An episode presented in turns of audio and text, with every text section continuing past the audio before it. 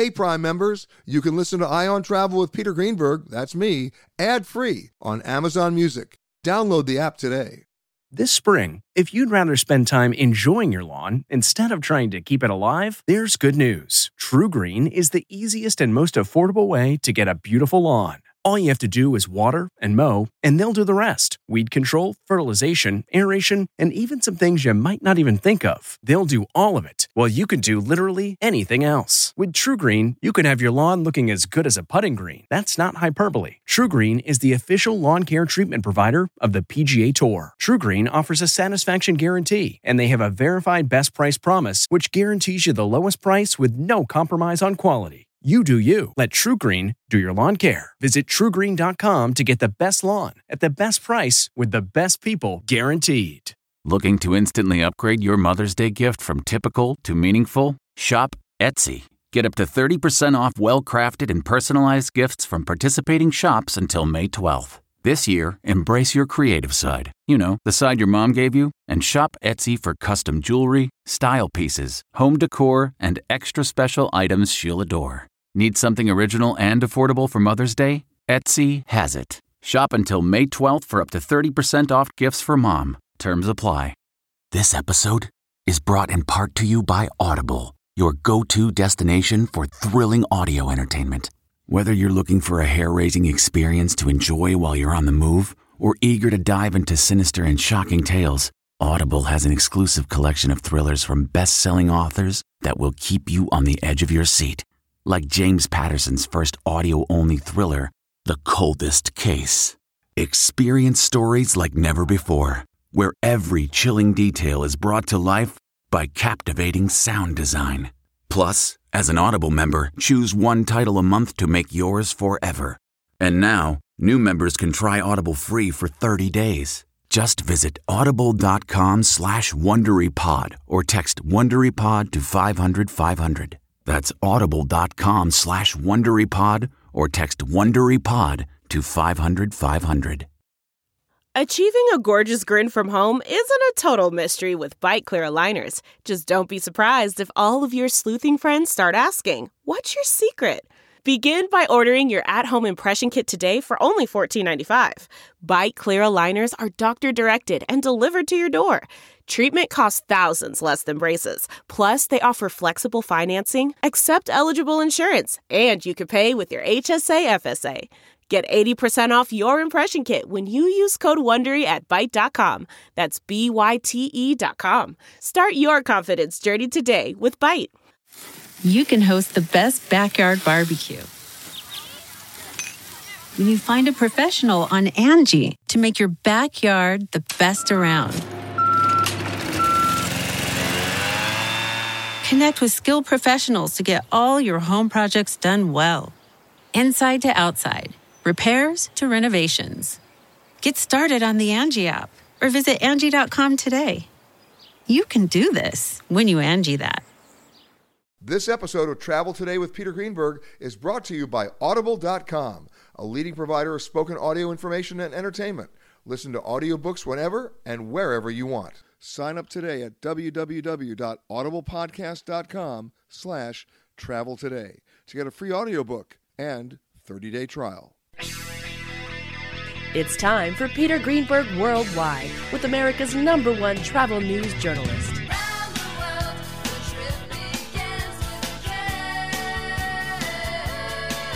And now, the man who travels over 400,000 miles each year, your travel detective, Peter Greenberg.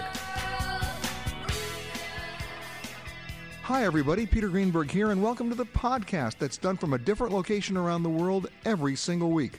One day Canada, the next day Thailand, then New York, London. You just never know. This week we come to you from Johannesburg in South Africa and from the legendary and luxury Saxon Hotel. I'm always looking for inside tips. I'm always looking for stuff that's not necessarily in the traditional brochures. Who better to tell me than the author, journalist, and publisher, editor, uh, and chief bottle washer of the Johannesburg in Your Pocket City Guides, Laurice Taitz. How are you? Good, thank you, and thank you for having me on the Yes, show. Yes, and of course, what do you have in common with Charlize Theron? We- we share hometown.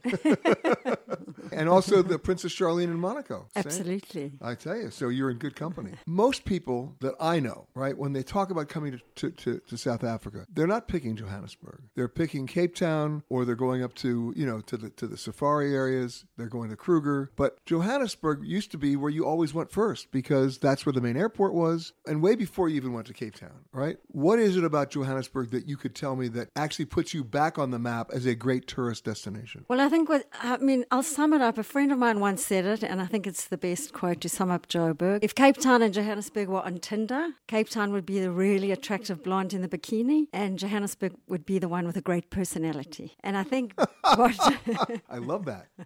I think what makes Johannesburg such an incredible tourist city is its uh, sheer diversity. I think it's uh, it's probably and energy. Absolutely, and I think that comes from such a mix of different people and a mix of people who've arrived here from for so many different reasons from so many different places. And really, it's still a city where so many people are still looking for gold, and I think that's the energy that powers it. Right, and you have stuff to do at night. You have stuff to do. I mean, all hours of the day. It's interesting. A lot of people say Joburg goes to sleep early, but I, I think, don't think so anymore. Yes, I think that's more people who don't go out a lot, and more and more there's just been this incredible flourishing of new things to do, of new places, of new ways of doing things. And I think even the Joburg of five years ago isn't the city it is today. What's changed? One of the major trends that we've seen and that we follow is that Joburg has become an emerging arts city, and I think that's made for a very interesting dynamic to the city. You have a big gallery scene. Big gallery scene. It's become very social, the way in which art is part of the city. So, so much so that, for example, William Kentridge, who's one of the world's foremost contemporary artists, has his studio in the city, and you might even see him walking around Arts on Main in Maboneng if you're lucky. And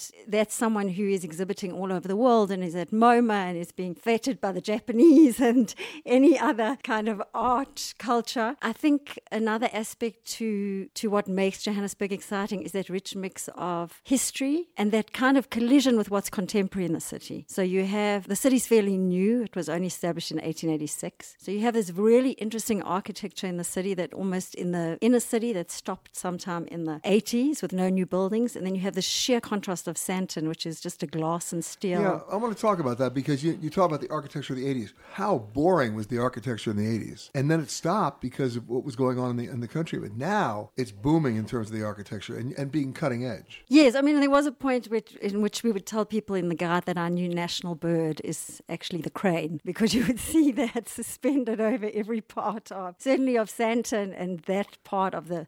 It's interesting because the city, the inner city got a little bit stuck. Um, yeah, they did. And that was really largely because out of fear that pre 1994 there was this almost this anticipation that things would go to rack and ruin and big businesses fled out of the city, moved to the suburbs. The city took quite some time to recover, but there's been an incredible flourishing of new neighborhoods and of kind of revival of older neighborhoods. And a well, lot we're, of we're in Sandton right now, which when I first came here, I stayed at a hotel called the Michelangelo, and then there was the Hilton right across the street. But those were like the first two new hotels in a long time when they were built. Now they're almost 20 years old, I think. And now we have the Saxon, which was really a, a private residence, which evolved over the last 10 years into this amazing boutique hotel. It is an incredible hotel. I think it's also, been a leader in terms of creating a seeing Joburg as a leisure destination and actually appealing to to visitors in that way, which Yeah, is very different. If you don't feel pampered here, you're not going to be pampered anywhere. It's- Absolutely. this place has really got it made. Absolutely. I think Beyonce and Jay Z were very happy here last week. Oh, listen, you also had uh, Oprah and you had uh, my friend Gail King. They were all having fun over here. I missed them, though. yeah, no, you came. I came about a week um, late. I know. It's story Needed of to be life. here for Global Citizen. I know. In the old days, I go back to 92 for me when I first came. You know, it was. You could feel the, the, the tension. You could feel the conflict. You could feel the. It wasn't just simmering; it was sizzling. And today, it's a different kind of sizzle. But when you know we talk even about this hotel, the Saxon, it's a good indication of the emergence of Johannesburg as a great destination now. Absolutely, and I think it's also it shares an incredible history that is part of the city. The fact that Nelson Mandela came here and edited the last bits of Long Walk to Freedom at this, At this hotel. the history Um, is amazing. So there's this amazing tie to the city, and I think that's also something that we should never leave out of Joburg's story. That Nelson Mandela walked in this city, worked in this city, practiced as a lawyer in this city, and has left an indelible mark on the landscape of this city. And I think the fact that we had one of the world's greatest leaders here also makes us an interesting tourist destination. You know, when you think about how, uh, I'll, I'll try to come full circle on this, this hotel really evolved after Mandela because he was here when it was really a private residence. Now it's a boutique hotel and a luxury boutique hotel, but you can't go anywhere in this hotel without feeling him, without seeing him, without reading him, without learning from him. Mm, absolutely. And I think the lessons are, I think the lessons are global. I think that's what also ties us to I think that there's so many things about Johannesburg that makes it a cosmopolitan city, and the Mandela story is certainly one of those. And just going back to the hotel, what's interesting is there's been this incredibly rich emergence of urban agriculture in the city, which is kind of a new movement. And what always fascinates me about the Saxon is that they, in their own way, have been creating this incredible garden that all the chefs uh, cook from. And I find that it ties it straight back to what's happening in the inner city. The story of people being starting to consider how they eat, what they eat. People starting to be more considerate about the environment they live in. And I think in that way, the hotel's also been a leader. And you know what? Hotels in that regard should be a leader because uh, when you involve your guests in that, they get to learn as well. Mm-hmm, absolutely. I think that the Saxon really stands out for that. What's the biggest surprise when you have friends from out of town come and visit you about Johannesburg that they're not expecting? I think one of the biggest surprises is the absolute like sheer mix of things that you can see absolute luxury in the city, but then you can spend time in the inner city and there's such a grittiness to the city, but it's so authentic in what it is. I was thinking today the most the most ubiquitous scenes in the city are really the recyclers pulling their pulling their trolleys across the city that you see everywhere. Um, there's this incredible movement, this constant flow of people and of of new things happening across the city. I think what's also exciting there's just a lot of experimentation. There's a lot of youthful energy, a lot of new businesses all the time, a lot of entrepreneurship, a lot of people trying new things and really reaching heights that I think in a lot of societies would be very difficult to reach. And yet in Joburg, it seems like anything can be possible. And I think that influences anyone who's here. You know, it's interesting that you say that because 20 years ago, I never would have said that about Johannesburg. I would have said everything's impossible. Yeah, I, I would have, I would agree with you 20 years ago. And that's why I think the city, the city's a bit like an unruly teenager in some ways. it's got. I I always feel like sometimes you need to wake Joburg, Joburg up, especially for tourists, and tell it, clean up your act, get dressed. The people are coming. Um, Although I, I would take another approach, and my other approach is this: most visitors who are coming are truly trying to come either for a safari or uh, they want to go to, to the wine regions. Uh, and my advice to them is before you do either of that, come to Joburg, start your trip in Johannesburg, and then see the rest of South Africa.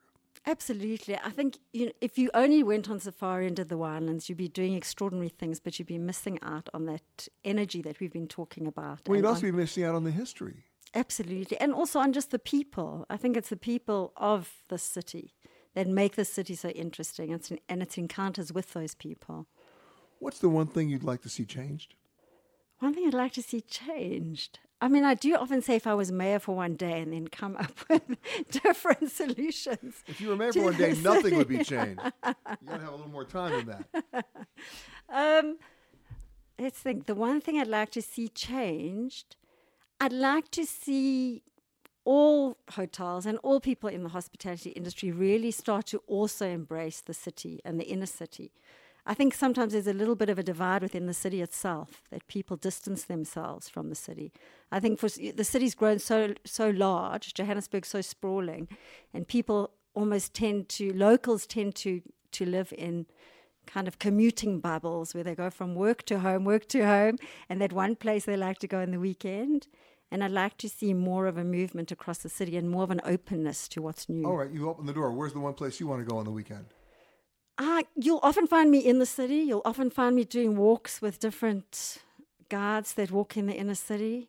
Um, and I'd say on weekends, certainly Saturday, Braamfontein is the neighborhood to be in, which is in the city, um, which has a really exciting Saturday market, amazing galleries, and there's so much activity on the street. And on Sunday, I would say Maboneng is the neighborhood to be in. Because? Um, very different on the opposite end of the city, on the eastern side of the city. Uh, Maboneng was a was a neighborhood that was actually a, in, almost kind of light industrial buildings that were repurposed, and over the last I think, 10 years, it's become this incredibly rich neighborhood, new businesses. If you are continuing on to another Southwest destination, please make sure that you check the monitors inside the terminal for your proper gate and flight information. If you are continuing on with another airline, we really don't care. What's amazing to me, having come here for so many years, I first came in 1992, and when I first came, and, I'm, I, and I, I like to tell this story because it, it's it's reflecting how crazy things were then. When I first came, I had to go get a visa, and uh, they weren't giving out a lot of visas. And I remember going to New York to the South African consulate, and I gave them my passport, and they really wanted to know what I was coming here for because I was a journalist, and they didn't want journalists coming at that time. And and they did a lot of discussion. And they finally said, okay, they would agree to give me a, a, visa, but they endorsed the visa. It's still in my old passport. I kept it, saying agrees to only write good things. Unbelievable. And my next guest would probably rebel against that, just like I did. And by the way, I did uh, Khadija Patel, who's the editor in chief of the Mail and Guardian. How are you? I'm good, thank you very much. Crazy, huh? How times have changed. It really is. Gosh, I mean, I was what? I was eight years old back then, '92. Yeah. Uh, the country's but, changed but a lot since remember then. It all.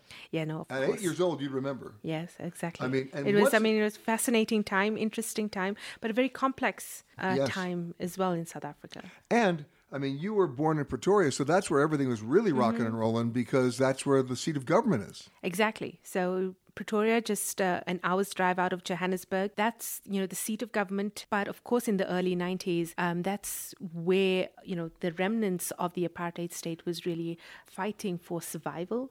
Um, and you know, as we now as we now think about it, South Africa was really in a kind of civil war in those days. It wasn't a kind of civil war. It, it was. It was. Yeah, it was a civil war. Yeah. Um, it just we've never we've never used those words to describe it, but that is exactly what you know what we were embroiled in. You know, when I spent time in, in, in Cape Town and uh, and I spent time with, with Nelson Mandela's cellmate, Kathy, who recently just uh, passed away. I mean, what was amazing to me wasn't just the experiences he told me about, about what it was like on Robben Island and, and what it was like when things started to change. What was really amazing to me was the concept of reconciliation, of, of how you could have such a remarkable transformation in such a short period of time based on reconciliation. And when I went out to Robben Island with him, the guys who were his guards when he was a prisoner were all his friends. Mm-hmm. It, but it had changed almost overnight. And, and, and some of it doesn't. But it, when you see that up close and personal, it changes you. Absolutely. Absolutely. And, and I guess, you know, that's been the story of this new South Africa that, you know, that's, you know, sort of the mythology you know upon which this nation has now been built um, but i think significantly as well younger people today are rebelling against that idea um, because they feel like that idea of reconciliation was far too simplistic and airbrushed over a lot of the schisms in our society. So, well, the wounds will never go away. Yeah. So, um, and of course, and reconciliation is not meant to be, um, you know, a band aid in any way. Um, you know what I look at it like? It's like when somebody who you love dies. Mm-hmm. I, I like to think, because I don't really have a choice in this matter, it's something that you try to get through, but you never really get over it. Yeah. And I think that's really what South Africa is. Exactly. Exactly. I think you're spot on. Um, but you know, calling up a lot of those memories and pointing out the fact that um, the legacy of you know, the crimes of the past continue to haunt us today um, ends up being a very fraught conversation.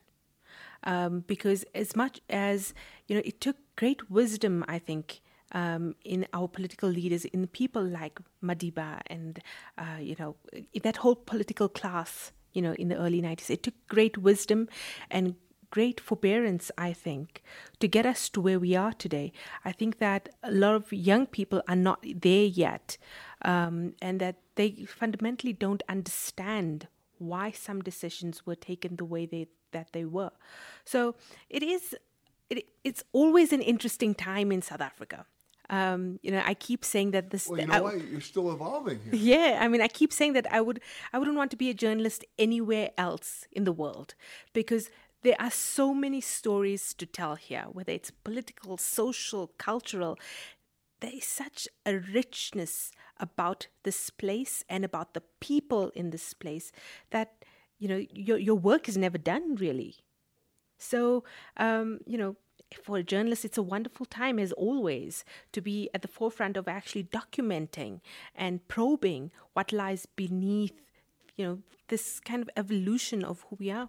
Well, let's talk a little bit. I'm talking, by the way, with Khadija Patel, who's the editor in chief of the Mail and Guardian. Let's talk about the elephant in the room. And that is, from a travel perspective, so many of the people that I know, who are my friends, uh, my colleagues, I tell them I'm coming to Johannesburg and they say, be careful be safe. They worry. Do they have a reason to worry?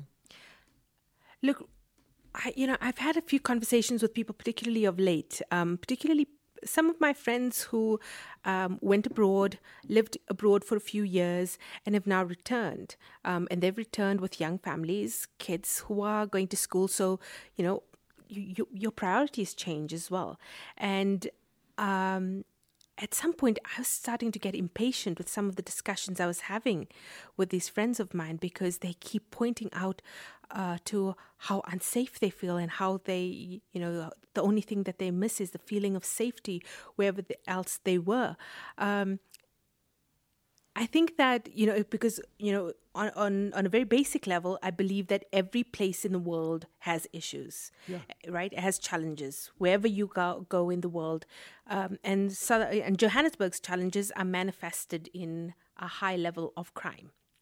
But I think what we often do not understand as well is that the the, the, the biggest victims of crime in South Africa are actually poor people, and particularly in Johannesburg as well. Hmm. They are poor people. So often the prevalence of crime and its effect on people like you and I is um, minimal. Yes. Right, but it does exist. It does exist, and I'm aware. But it doesn't stop me from coming to Johannesburg. Exactly, and I think that you can still have a very rich experience in South Africa, in Johannesburg, right? Despite all of that, um, I think that knowing that perhaps you know you've got to take care in some places, um, but also sometimes just be sensible. It's about, well. It gets down to common sense. Yeah, and then you can have a great experience just about anywhere. Exactly, exactly. Khadija Patel, the editor in chief of the Mail and Guardian, someone who's staying and still having fun, right? Absolutely. My baby beside me at the wheel cruising and playing the radio with no particular place to go.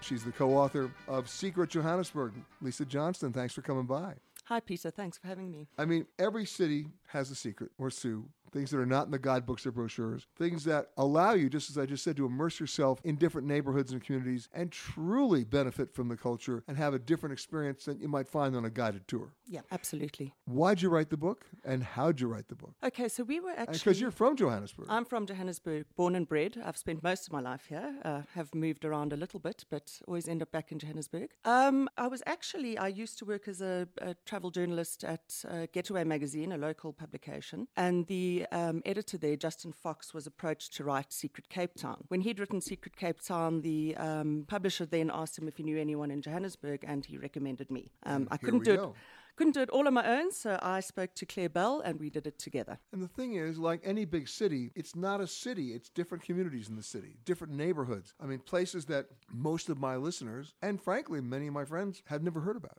Absolutely, and I mean this uh, this guide is essentially written for people who know Johannesburg a little bit better. It's not it's possibly not your first timer's guide. It's when you know the city a little bit better and you want to know ah, a little bit ah, more about I it. I take exception to that. Ah. It should be a first timer's yeah. guide because because most first timers guides I happen to find misleading mm-hmm. and, and, and you get into over touristed areas. Absolutely. No, I'm I'm going to go for the second timer guide. That okay. would be you. Okay.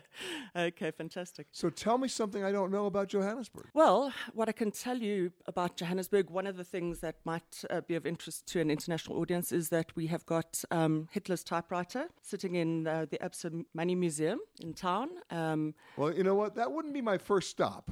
no, probably not. hey, what'd you do in Johannesburg? Hitler's typewriter, baby.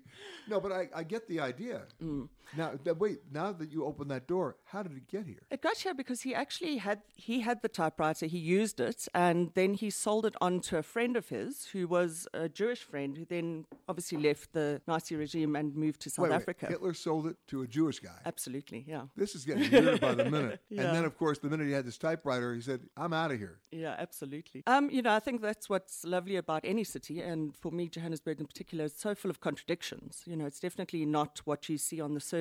Right. Um, and then you have different districts, like the Ethiopian district. Mm. Tell me about that. So after democracy, um, Nelson Mandela kind of opened up the. Well, obviously, South Africa wasn't a terribly appealing country to the rest of Africa during apartheid, but um, after democracy, Nelson Mandela opened up the country and it became a lot more appealing to immigrants. So downtown. Um, it's now Rahima Moosa Street. Uh, used to be the medical dental center. It used to be a very uh, prominent kind of medical street, but it, with the degrada- well, as the city started going down, um, we got a lot more immigrants in, and it was obviously a cheaper place to live. So the Ethiopians, there used to be one little Ethiopian restaurant there, and everyone who came in would obviously come and meet and find out about the city. And, And it's now way, turned into an entire every big district. city, Yeah. every big city in the world has a little Ethiopia. Yeah, we have one in. LA. There's one in New Mm. York. And by the way, cool food. Mm. I mean, really good food. The best food and super super cheap Yeah. as well. Yeah.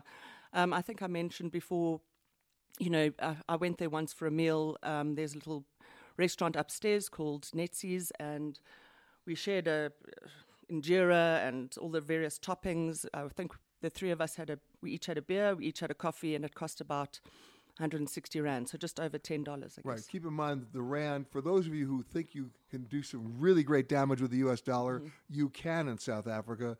The rand is at about 14 to It's the dollar 14 to now. one, yeah. Oh, my goodness. I'm talking about great buying power on vacation. absolutely I mean, not great for you guys. Absolutely not. But terrific for us. Uh, what about Queen Victoria's underwear? So that is also another funny little. It's a quirky little museum. It's a private museum in Auckland Park, um, which is a general little leafy suburb uh, close to the university, University of Johannesburg. And a woman there started this. Her mother started collecting Victoriana, and she took it on and took over the house. So it's this house full of stuff. I mean, it's like top to bottom. So any pretty, pretty much any item you pick there that you put your eye on, she will tell you a fantastic story about. But this is just actually quite a boring looking piece of lace. Um, it's a little square, and what happened is that the royalty used to, I don't know if they still do, but they would hand over their their clothes to their servants when they got a bit old and they wanted to pass them on. So the servants were quite clever. They would then take her bloomers, you know, those old fashioned bloomers they used to have, and they used to cut it into pieces and sell it as souvenirs. And um, so that somehow ended up at this, it was donated to this woman. So basically, the original Victoria's Secret. I. Absolutely. I, I had to say it. I had to say it. Sorry. Now, the other thing about about about the eating here is I don't really look at it anymore as traditional cuisine because you mentioned Ethiopian. There's also Portuguese. Absolutely. I mean, you know, there's so many different communities, and I suppose it is the same the world over, but Johannesburg is relatively small, so it's quite interesting having these little pockets. So you've got a fantastic in the south, you've got fantastic, really, really cheap Portuguese food. There's a fantastic um, supermarket there called Riadora. It's got, I mean, you might as well be in little Portugal. Um, you know, there's so many different things. Um, another th- thing that's really nice for visitors to do is there's a guy called Sanza Sandile. He does a thing called the Yeoville Dinner Club, and it's basically just started as an open table where he would have guests, 18 guests, and cook up this amazing food. And he's this really interesting host. And he's How do you find this place? it's in Yeoville. You can actually Google it, um, the Yeoville Dinner Club, and you'll find Sanza's details there. Um, and he's just a, this really entertaining guy. He's he's a he calls himself a boy from Soweto. He's probably in his forties. Um, you know, he came to Yeoville when it was still very much a Jewish area, and he just fell in love with the food. And now it's very much a West African area. And he's gone around to all these people, and he's gotten them to teach them their recipes and how to cook. And he's just very entertaining, and he's a really good cook. And there's an underground vault. There is an underground vault. Um, there's a guy called Gerald Garner. He's a real Joburg aficionado, a real, um, I guess you'd call him a little bit of a, heritage uh, activist in a way. And he's found this, well, he's bought into this underground vault, which was uh, during the ra- you know during the gold rush, the the wealthy landlords and whoever used to have their little security boxes, I guess. And um, so it's this beautifully decorated underground vault. It's until I doubt it's even got electricity now. Last time I went, it didn't. And he's renovated it into this bar, and he's at, currently having these secret underground dinners. So you can go. Also, an open table, fantastic. He he knows everything about the city. Um, it's in the middle of town, and there's a number of these vaults are still actually sealed. So they're talking about. There's talk of having a, an auction where you can just try your luck and see what you can get. But uh, currently, I think the the cost of actually getting a locksmith in to un- undo all these Yeah. these uh, boxes is a bit, uh, Wow. bit much. Yeah. We're talking to Lisa Johnston, the co author of Secret Johannesburg. What's the biggest surprise when your friends visit you from out of, from out of town about Johannesburg? Hmm. You know, I think you can't get away from when I've had a, when I've had visitors coming in from overseas, whatever. You can never get away from the politics and the history of the place. So it often takes quite a lot of unraveling of the of speaking about the politics and the history before you can start explaining things. And I, I suppose it really depends on the person, but I think people find it quite friendly, surprisingly friendly, because I don't think it's got from the outside that's the perception you have. Right, their expectations were not in that direction. Yeah, absolutely. Well, that's, And that's a nice surprise. Mm, absolutely. And I think the diversity, you know, I mean, literally, you have a first world experience and you have a developing world experience. Lisa Johnston, the co author of Secret Johannesburg, thanks for joining us. I'll see you in the underground vault. Thank you.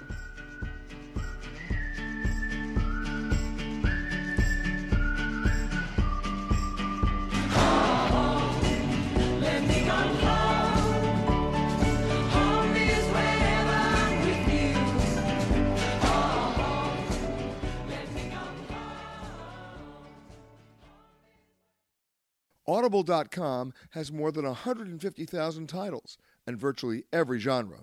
So check it out for yourself. Sign up today at www.audiblepodcast.com slash travel today to get a free audiobook and 30-day trial. I first came to Johannesburg back in 1992, and I have to tell you, the food sucked. I hated it.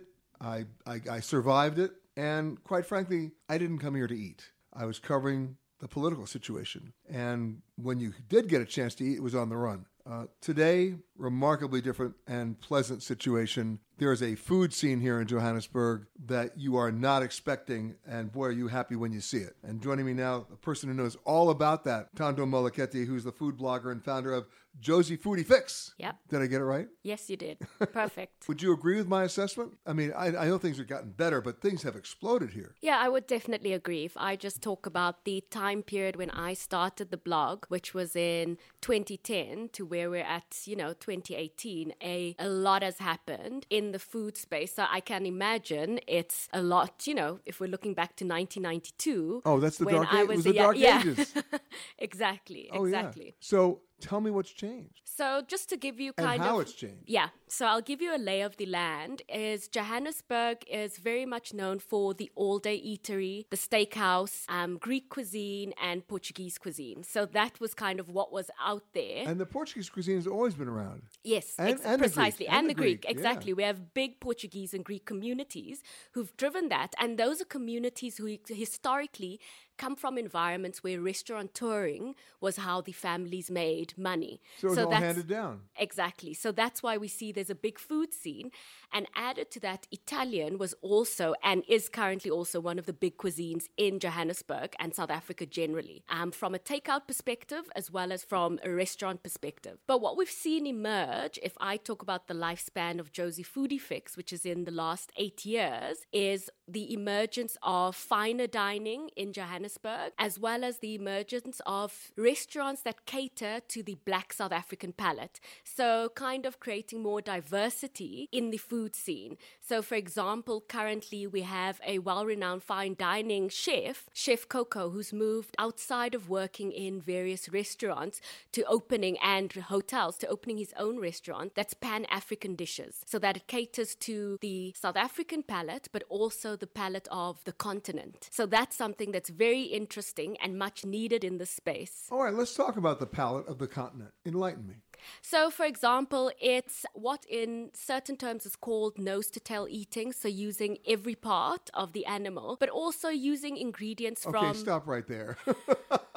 you were doing so well. Oh my God. You know what? I could think of opening a restaurant called Nose to Tail. You could do it. Yeah. Except the concept of it is driving me nuts. Okay, so what are we eating from the nose to the tail? Everything. So, for example, yeah, everything. But for example, something things that are really popular in South African cuisine and across the continent is something called mogodu, which is tripe. Um, that's very popular. That's intestine, right? Yeah, that's intestines and the stomach. There's different parts of the stomach of an animal, so you get different types of My tripe. producer Dar is making all sorts of faces right now. It's okay. well, it's also popular in Italy, by the way. yes, we know, we know. Um, and then there's trotters, which are hooves as well, which is very popular. And then you get something which is from, I've eaten it, a Cape Malay version, which is tripe and trotters curry. So it's items like that. So if you're really going to go full speed ahead, you do both. Exactly, exactly. Wow. And it comes in a curry with um, butter beans and You know what? turmeric. With enough curry, I guess I could eat cardboard too. So, so it's that type of thing. But Right. for example, it's also taking the flavors from North Africa, like the chermoula sauce, um, which is a, a chili sauce. People know a lot about the peri peri sauce, which is from taken parts of Angola, Mozambique, and, And what's in bringing in, the What's in Portuguese. So that's a chili, a chili sauce. Okay. That's made from multiple different types of chili. and how hot do those sauces get? That depends Pretty on your palate, yeah, but Yeah. they get pretty hot. Um, if you go to a Nando's, for example, that's one of our big exports um, as South Africa is you'll get the milder version of a peri peri sauce. Which in my case would probably still be a four alarm fire. Yeah. No, I think yeah, you can come it. on. Ask yeah. for a mild. A mild. Yeah, yeah, Everything's relative, right? it is. It is. All right, but so that's the, the, the palette here. But you've also grown into an international palate because there's so many things coming and so many people coming in through to Johannesburg as a hub. Exactly, exactly, and that's that's one of the things that I I mentioned when I chatted to one of your producers previously is that that's what I think makes Johannesburg unique in the South African context is the fact that it's always been a hub where initially it was migrant labor coming in, but it's also the financial hub of of South Africa, which means we have to cater to multiple palates. And the example I gave her is we had initially a um, Chinese people of Chinese descent lived in a certain area in Johannesburg, and so the authentic Chinese restaurants were centered around Cyrildene, and currently still are centered around Cyrildene. And you can get great Chinese food here. You can, you can. Have you been? You know what? I judge every city by who's got the best Chinese food. So what's happened is Chinese moved out of Dean, expanded, and what we see is we've got um, Pron, which is People's Republic of Noodle in Linden. I like that name. Yeah, it is run by a woman of Chinese descent. So Right. it is very authentic in its flavors, but it has moved out of the traditional hub where you'd find it. And it also has some really, really good new type of dishes. So, for example, there's this cucumber salad that might be a bit spicy for you, Peter, but it's chili, cucumber, how would you know a little bit of sesame oil. if you say Nando's mild is spicy, this one, you know, might This might, might send me, be send me to the, the bathroom for And then what we've also seen is the emergence of Korean food, um, Southeast Asian food, Hawaiian inspired food, and there's a You have Hawaiian inspired food here? yeah poke bowls. Oh, of course. Well, poke's everywhere. Yeah, it's every exactly, and it's in Johannesburg too. So one of the best places to get yourself a poke, poke bowl is Momo Soko, which is a trio of restaurants run by a gentleman also of Asian descent. So you know we have these things springing up, and it's not cultural appropriation. It's run by individuals who come from that heritage, Right. um, in the Asian sense, not so much in the Hawaiian sense, but. I get that. Aloha. so, where are we going for breakfast? So for breakfast, we're uptown in the Saxon. So I'm taking you all the way downtown to Braamfontein. And before we get breakfast, we have to get a coffee. There's a roastery, small roastery called Father Coffee. We grab a coffee there. I have a flat white. Um, I'm a pseudo hipster. So I'll grab a, a flat white. Then we'll cross Juta Street and we'll head into post breakfast and lunch that's run by two brothers. Their grandmother makes the lemonade, she bakes the cookies, and they make a affordable, delicious bacon and eggs breakfast, which is two eggs done easy over. They don't ask you how you like it. They do it easy over. That's the way they're going to do it. Yeah, that's the way they're going to do it with a side of bacon, some roast tomatoes, and it's delicious and it's sustainably sourced fare. And it's affordable. Yeah, and it's affordable. Yeah, yeah. All right, so that's breakfast. That's breakfast. Moving on to lunch. So lunch, we're staying in the Braamfontein area. No piri piri sauce. Oh well, it depends what you Oh, want to eat. don't do it. Okay. So we take a walk a few blocks up to Reserve Street, which is a hub in um, in Braamfontein that has a restaurant space that also is a gallery called the Artivist. So double volume So you walls. eat and you shop. Yeah, if you've if, yeah, you've got the money. Of course, you've got the money, Peter. So Oh, you'll be able to buy art off of the wall. So it's double volume. Currently, they have a the artworks of the world renowned Kudzanai, who's doing a an exhibition there. And so what you see on the wall, you could buy off of the wall. So take a walk through the So space. So basically, everything on the wall is for sale. Yeah, yeah, yeah. It is for sale.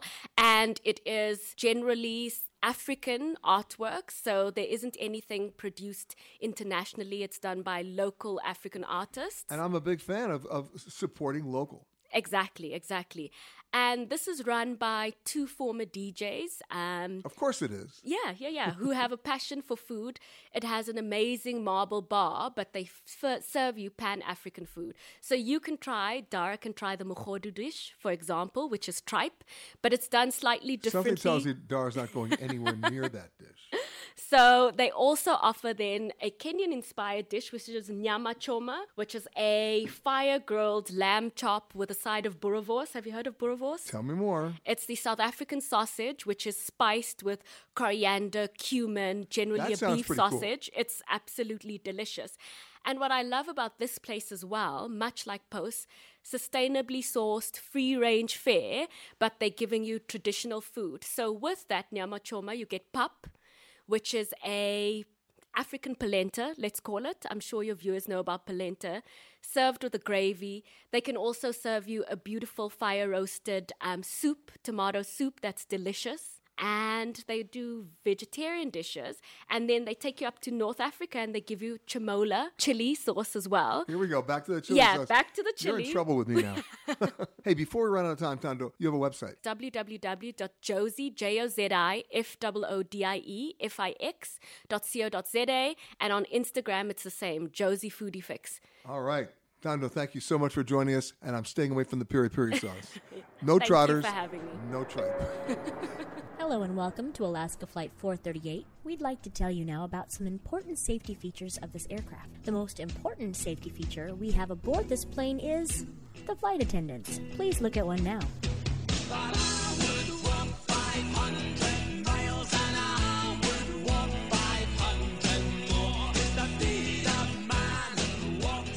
Every time we do a show, I always like to talk to the expats because they give me the view that I need and hopefully the view that you need about what it's like to be here. Not just to visit, of course, that's part of it, but also to be here. And joining me now, a British expat and founder of Translating Me and Expats Homes, Hannah Perney. How are you? Good, thank you. Thank you for having me here. And I know you're you're a UK lady. I am from Hertfordshire. London, Hertfordshire, just north of London. Exactly. What? Why? Why'd you come here? We came here in 2010 um, with my husband's job. At the time, I was working for London 2012, the Olympics, and he came home one day and said, "Honey." My job would like us to move to South Africa. And I said, Cape Town? And he said, No, Joburg. And my immediate response Oh, was, boy. Are we going to get shot? well, I, listen, I remember the days, and maybe you do too, where carjacking was bad news. Yeah, here. yeah. I mean, people were armed in their cars because they're getting ripped off at gunpoint. Absolutely. Yeah. I mean, the crime rate. Let's let's not you know let's not mince it here. Was tough. Yeah, yeah. But now people are driving around in convertibles. So I'm like, hmm, that's an interesting. Okay, one. that means either that the hmm. crime rate's gotten better or these people are deranged. Uh, which, which, which one is uh, it? I hope to think it's that the crime rates got better. But you're still here. We're still here. So we came for two years um, and absolutely love it. It's been, I think, one of the best places to raise a young family. The weather's great, the people are amazing, um, and there's no real commute for either myself or my husband. So we get to spend a lot of time together as a family. But you know, the worst four letter word that starts with F when it comes to travel is fear. When you mention that, even when I mention to my friends I'm coming to Johannesburg, they're going, oh, be careful. Mhm, Uh, I look at Johannesburg as any big city. Mhm. There are places you don't want to hang out in Cleveland, but I still didn't stop me from going to Ohio. And the same thing applies here. Absolutely. I would say the whole media is built around this fear.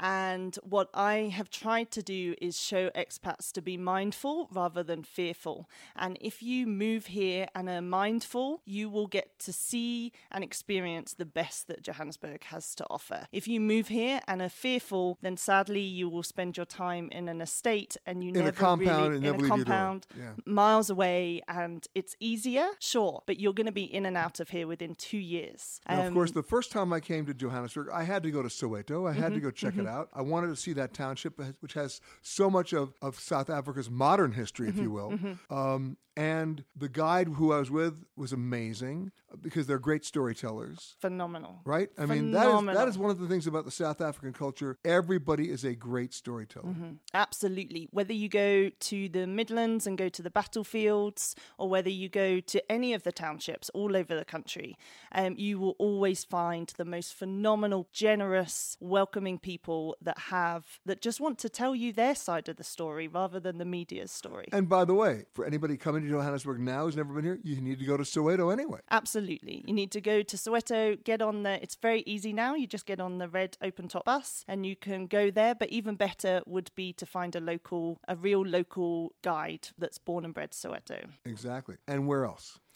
I would definitely say if you can go and get go and see some local sport, then either the cricket or the rugby, or if you can get to the FNB Stadium and see the Kaizer Chiefs take on the Pirates.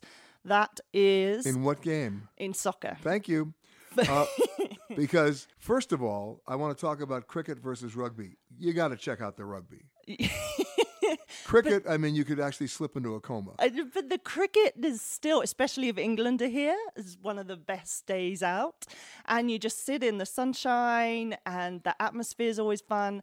And By the way, if you sit in the sunshine, UK, you better bring sunscreen because the South African sun will destroy you. it really will. Yeah, yeah, it really Yeah. will. But it's a fun day out. Okay, so it's it's it's rugby or or football, if you will. Mhm. Um, okay, that's one thing to do. Mhm. Where else would I go? So definitely go to Ponte Tower, which is right next to Ellis Park Stadium and has a whole history in itself. It's been bought, it's been sold, um, and it sadly at its worst had a number of suicides uh, it was a drug haven and, And now, now? and now they have pulled it around or they're still trying to pull it around but it's in the very early stages. So it i think it's the whole it summarizes apartheid it summarizes everything to do with south africa. It, it was once great and at the height had all the journalists all the creatives um, affluent people would go and live there. And then at its worst as i said was was a drug haven and now you can do yoga at the top there's a brilliant youth initiative that's taking place there know, there's a transformation. Drug haven to yoga at the top. precisely Yeah, the old So downward dog was, uh oh, I'm dying. And now it's, I got it. Hey, before we run out of time, where are you taking me for breakfast, lunch, or dinner? Breakfast has to be the Richmond Cafe, which is I know where in that is. Auckland Park. You Yeah, know, ah, all the journalists go there, so you're always going to hear a bit of. You'll be able to pick up a few tips or a few insider things. Um, lunch would have to be 44 Stanley, and then. Why? 44 Stanley because again it shows the transformation. It's a cool place where lots of creatives, it's all locally artisan South African shops that surround it. Um, and so you can meet some local people doing amazing stuff and the food's really great and you can sit outside rather than sitting in a mall or overlooking a car park, which a lot of restaurants are doing. And you know what I order here? You're going to laugh. Yeah. A toasty. A toasty. I order a toasty. You know why? Because if you order it the right way, they burn the cheese a little bit. Yeah, It's yeah. the it, what it is. It's a grilled cheese sandwich, folks. But I love the toasties here. Yeah, although the cheese in South Africa is still not ideal. I But yeah, know, but maybe. You bring you burn it enough, I'll go with it. yeah, okay. All right, now and then dinner. Dinner. Dinner has to be um, up in near Pretoria, and it's called the Mosaic Restaurant, and it's with Chantel, and she has just won. I think one of the best female chefs globally, but it's got the best wine list of any boutique hotel globally. Yeah, let's and it not forget South African wine. Phenomenal, but it's global wine. She goes all over the world and sources her wine, and it is just, it's a true. Um, she stayed to her roots in the Afrikaans nature of all of her food, and it's just phenomenal. Come fly with me, let's fly, let's fly away. If you can use some exotic booze, there's a bar in far Bombay. Come on and fly with me. You know, there's a famous saying that if you can't remember the past, you're doomed to repeat it. And my next guest knows all about that past. She's the deputy director of the Apartheid Museum here in Johannesburg, Wayde Davy. I love your name, by the way. Thank you very much. It's short much. for.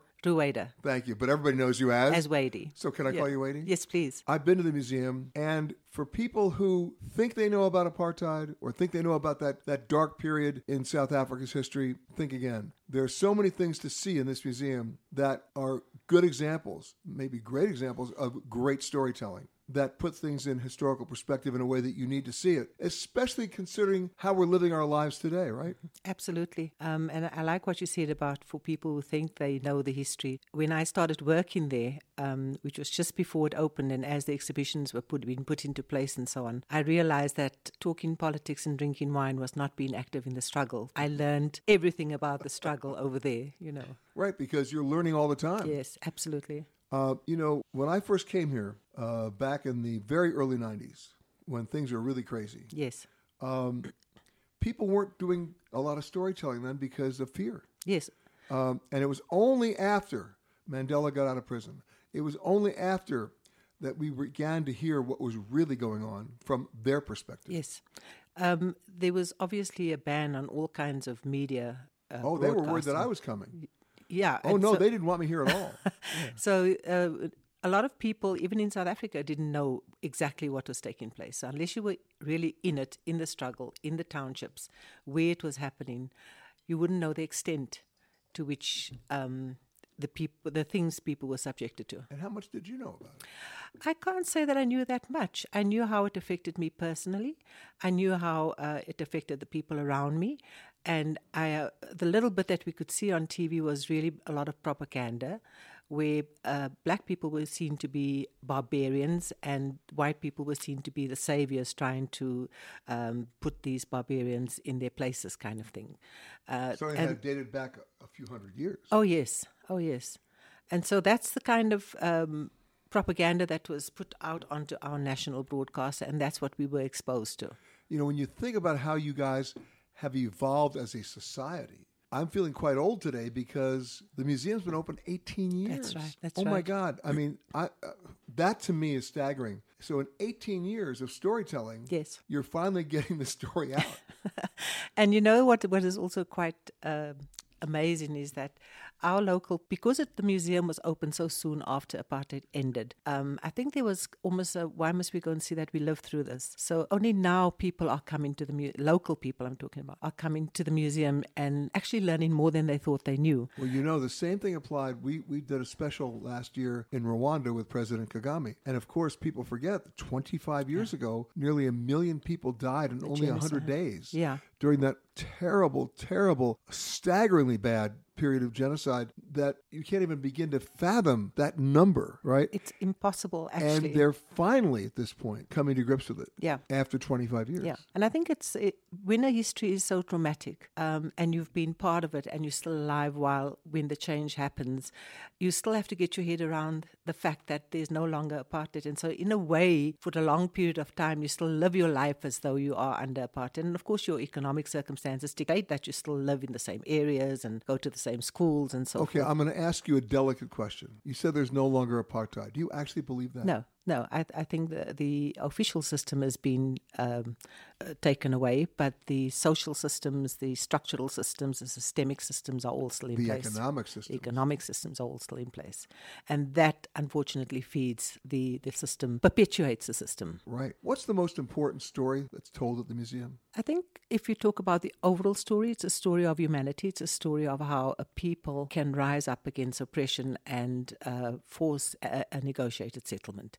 And I think emanating from that negotiated settlement, they, they called it um, a miracle. Uh, and I think if you come to the museum, you realize that in fact it wasn't a miracle. People fought and died for it. That's right. Consciously. Yes. It wasn't an accident. It wasn't an accident. It wasn't a miracle. People died, lost their lives, lost their children, lost, Lost their their possessions, families, lost, lost their, their position, countries, lost their countries. Yeah, exactly. and had to be exiled, and a, a lot of them. And then there's the other word that I learned when I was at Robben Island, and that's reconciliation. Yeah.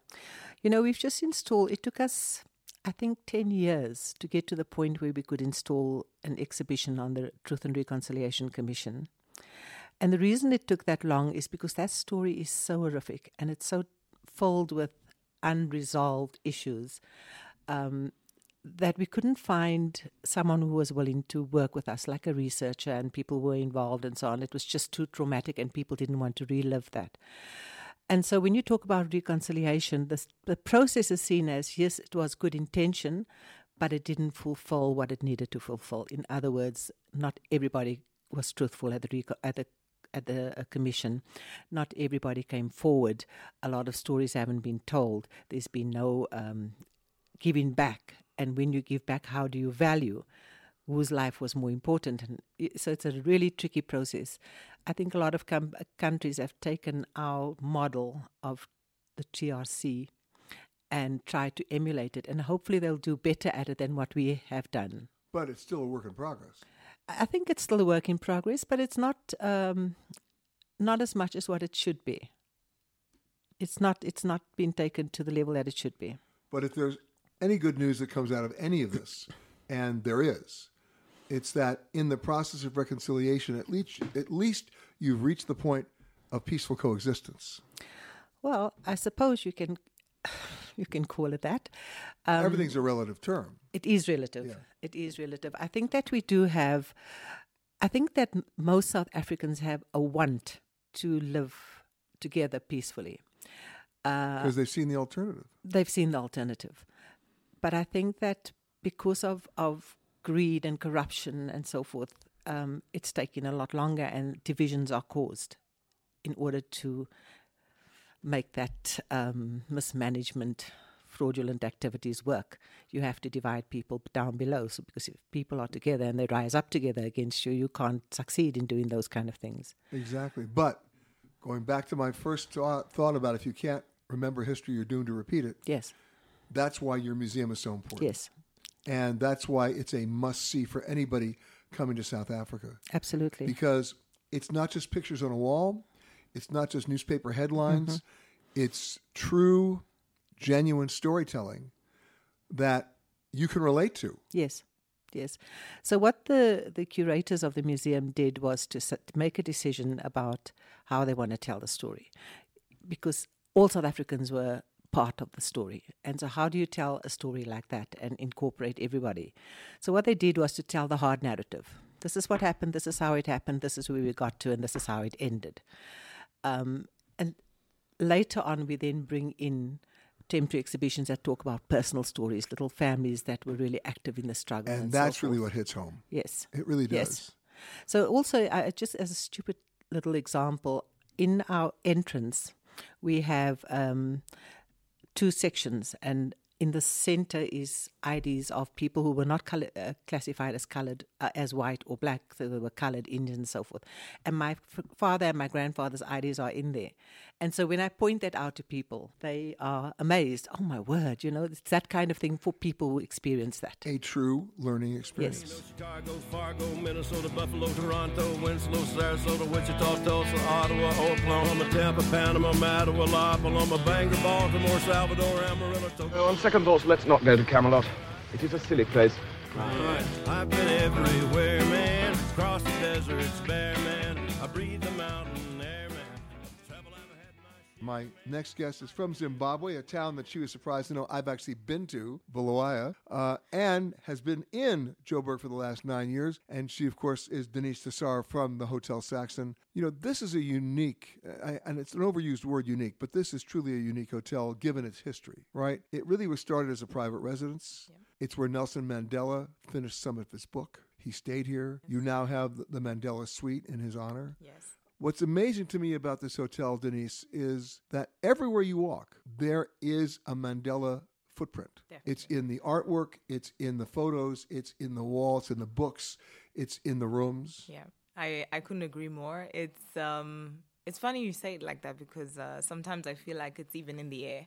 Um, it's a totally different feeling when you when you come into the Saxon. From the time that the gates are open for you and you get these big smiles, you know, glaring at you when you come in, and you drive all the way up to the Green Gardens, and you come in and you're welcomed by all these warm people. And I and I call them my family because we spend 99% of our time here um, serving guests and doing what we love the most, and we get so much joy out of it. And that I relate to Nelson Mandela because he did what he loved the most. I mean, who stays behind bars for that long for his people, you know? So I, I feel like that's the same way we kind of look at it here. And without sounding like a bad brochure, uh, when those gates do open when you when you come in, um, and I, I, looked around, you know, you have six swimming pools, you have koi fish yeah. in the ponds, yeah.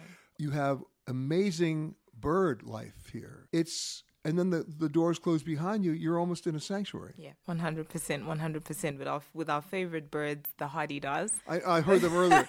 and and, and, and that, the, give me that name again. the hadedas. They, yeah, because they sound like that. they sound like they their actually name. do. Yeah. It's like oh. hundred percent, hundred percent. You're quite right, and and that's not a sanctuary. No, well, that's, that's an annoying bird. Sadly, not a sanctuary, but definitely an identification to South Africa. you know you're in South Africa when you hear that one. Definitely, definitely. Absolutely. It wakes you up in the morning. It's probably the last thing you hear when you go to bed at night. That's right. So. You don't need an alarm clock because that bird's No. going to wake you up. Hundred percent. You're quite right. But you have, because of your status as this hotel, some rather demanding guests. Sure. What's the most unusual request you've gotten? I mean, you know, like I need this right now. I mean, you know, people talk about concierges. They don't really understand concierges. They just think they're going to use them for theater tickets or, or you know, an extra shoelace or they or a cufflink if they. It's beyond that. Yeah. So so definitely you you get that a lot here, but I think um I wouldn't call it demanding. Um I feel like a challenge is always something that's definitely something to be well embraced. And whe- whenever I, I come across a situation like that, I just take it with both hands. And one of the situations that I've I've been in where a guest literally just looked at me and I said and said, "Well, I need it now." And I said, "Well, of course you can have it now." You know, he Did he you know it? in. Did you know they could get it now? I didn't. Um, most of the time we wing it. We wing it, and and and you know what? I guess. wait, what did they want now? So he he had his business partners come over. He was staying alone in the hotel, and he had his business partners come over to join him. They're having a good time on the terrace, and all of a sudden somebody says, "We want to go somewhere far. Let's take a bit of a drive." And his friend says, "Why drive when we can fly?" Someone says, "Go call the call the concierge," because at that time I was the assistant concierge, and I came running, and he says, "Listen, we we want to go somewhere far. We want to do safari, and this is like nine o'clock in the morning. We want to fly. We want to do safari. We want to do something interesting. Show us South Africa." And I said to him, "Are you sure?" He says, "Yes." So I quickly got busy, organized helicopter rides, um, took them all the way to Sun City. They were out there doing clay pigeon shooting. They did a safari drive. It was amazing. They came back, and it was the most enriching experience that they say they've ever had in their lives. So that for me was quite special because they loved it. It was their first visit to South Africa, and they were blown away. You know, the nice thing about South Africa now Yeah. is you have the infrastructure that allows you to fulfill that request. Uh, I have a good friend of mine, and he's been on the show before. His name is Andy Kluver. He runs Civair down in Cape Town, hmm. and he's got access to you know fixed wing and helicopters and fighter jets. And you know, I said to him one day, Andy, I want to go see the Cape. He said, I can make that happen. I said, Really? So he says, Yeah, get out to the airport. And Virtuoso was having their convention at the Mount Nelson. Yeah. And I let them know that I was going down to the airport after my speech. Yeah. And I was going to get into this British Strike Master jet. and for $500, that's all it was, Yeah. Fly to the Cape and back in eight minutes. Wow. Right? Who wanted to go with me? Nobody wanted to go because they wanted to have their tea at the Mount Nelson. Okay. So I got to the airport. I got in the jet. Hmm. We take off. we were there in eight minutes and back. So I said to the pilot, I said, "Hey Graham, how much fuel do we have left?" He said, "Like 45 minutes." I said, "See if the tower's in a good mood. I want to ask him." a And they said yes. So while there were all these virtuoso agents, travel agents, were having their tea at the at the Mount Nelson, we turned the afterburner on. I flew this thing down to 500 feet, and we broke every window at the Mount Nelson. And the next day, 25 virtuoso agents were at the airport to take that flight. Amazing. So amazing. anything is possible now. Definitely. But there's only one definitely. problem. I couldn't that? do that again. The tower would never let me do that. Be a rapid change in cabin pressure, oxygen masks will automatically drop from the compartment above your seat, free of charge.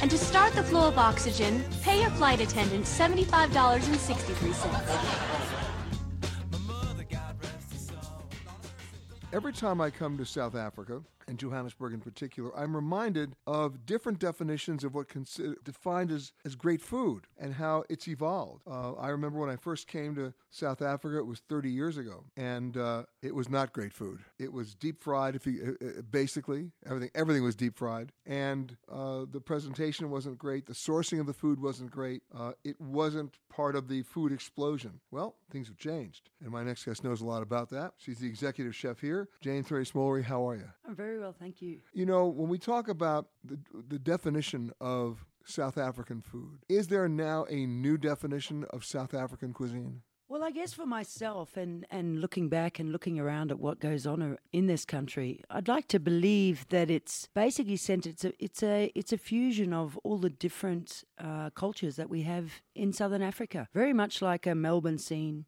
Yeah. Speaking as an Australian, Yeah, no, definitely. Don't hold that against me. I don't. Are you kidding? No, no, no. I, I listen. I could say the same thing about Australian food 25 years ago. Yeah, no, hundred percent. You know, we've really sort of picked up our game, and, and I think chefing, the chefing industry as a whole, all around the world, really has become quite open to the public. Well, you had to up your game because people are now demanding more. Yeah, no, definitely, and it's very, um, you know, it's very easy to see in the obviously the luxury level of travel as well. When you talk about sourcing, uh, that's changed, and that's helped you become even better at what you do because you you don't have the obstacles of getting what you need anymore. Yeah, no, for sure. I mean, the world really has opened up to to us all, and, uh, and not only in travel, but I think in food as well. We've got a wonderful garden up on our roof, and we use that as a sourcing method for our hotel in the city. And okay, wait a minute. What are you growing? So at the moment, it's very seasonal. So at the moment, obviously in Johannesburg, in, in South Africa, we're growing beautiful things like tomatoes, every variety under the sun. And I think the the main port or the mo- the main point that we want to make is that everything in our garden is heirloom. So they're original seeds. And can you and can you grow enough to sustain? Um, well, we definitely try to. You know, we've got uh, three different restaurants at the Saxon. Um, we have Grei upstairs, we have Qunu, and then we have our terrace menu. Um, and between the three of us, yeah, we do use and source from our local garden. We obviously we can't grow enough for every everyday use or for banqueting, but we definitely use it as a source for our menus. All right, now I've got to ask the funny question, and that is, I'm so sick and tired of the words farm to table because I mean it's it's overused now. I mean, when you think about farm to table, that's the way people started eating back in the caveman days. It Yeah, was no, always that's farm exactly to table. right. So, what? How has that been evolving here? Well, I just think I think as an all round, you know, we we as humans, we need to be more responsible in the way that we eat. And I also believe that we need to almost, you know, take care of, of our planet and what we're doing and how we're achieving and putting food on the table. And is there something now that you've got on the menu that you couldn't have had five years ago or wouldn't have had five years ago? Yeah, no, definitely. I mean, times times change and new sort of ways come to the table. And I think for myself, it's about education. And what we're trying to do in Qunu definitely is is bring the um, sort of heritage, going back to our roots and getting the heritage ingredients and putting them on the table from an African point of view. Now, from an African point of view, that's a brave new world for you too, because you've only been at the hotel for two years. So, how did you immerse yourself in that? Well, I guess I've been lucky. You know, my parents travelled. Australia's such a far lives on the you know the outskirts of the world, and as Australians, we as people we love to travel. We love, we want to see what's out there. So I was very privileged to be able to travel with my folks from a very young age. And Africa was always a big destination. Once every year, we went somewhere, and Africa was always on that list. So I guess for me, it's it's just education, finding new products, finding the trends, and, and going out there and getting them and putting on a table. Well, I'll give you my Australian experience Aboriginal grub. I went out there and checked it all out, right? Talk about local, right? Yeah, no, definitely. And it's something that Australians now have really started to, you know, there was people doing it also, you know, years ago, but I don't think they had necessarily the the PR behind them. And in the last few years, yeah, the native food in Australia has really taken off. And that's the point. It's not just the PR; it's just explaining the dish, right? You have to be able to explain it. Yeah, and you know, And, and diff- what do you have to do here to that for that? Well, basically the same thing, but you know, quite strangely enough, people in this country they seem to. It's going back to those roots now. When you talk about things like millet and you know all of these beautiful grains, sorghum, they're gluten-free grains, and it's just actually re-educating the public. So instead of you know being, it's about being a bit more sustainable. So instead of using grains like quinoa that aren't necessarily grown in Africa, it's about using the ones on your back doorstep that do the same thing Like like millet, like sorghum, all these grains that the cultures use in Africa. But then you have to explain it to people. You have to you have to educate them as to what they're eating. That's exactly right. Amazing. Well, listen, I'm looking forward to your cuisine. Uh, no Aboriginal grub for me today, okay? we'll leave that back in Australia.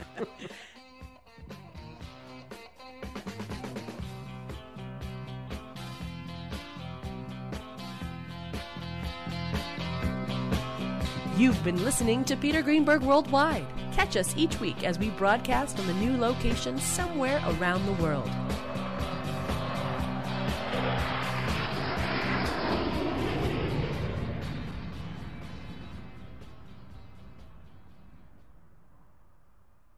If you like Eye on Travel with Peter Greenberg, you can listen early and ad-free right now by joining Wondery Plus in the Wondery app or on Apple Podcasts. Prime members can listen ad-free on Amazon Music. Before you go, tell us about yourself by filling out a short survey at wondery.com/survey. Survivor's back, and so is On Fire, the only official Survivor podcast. And we have a twist a new co host, the winner of Survivor 45, Dee Valladares. Hi! Listen to On Fire, the official Survivor podcast, wherever you get your podcast. Get one of the most successful broadcasts in television history on your schedule with the 60 Minutes Podcast. Hard hitting investigative reports, news, and culture maker interviews, and in depth profiles are waiting for you in every episode. Listen to 60 Minutes ad free on Wondery Plus.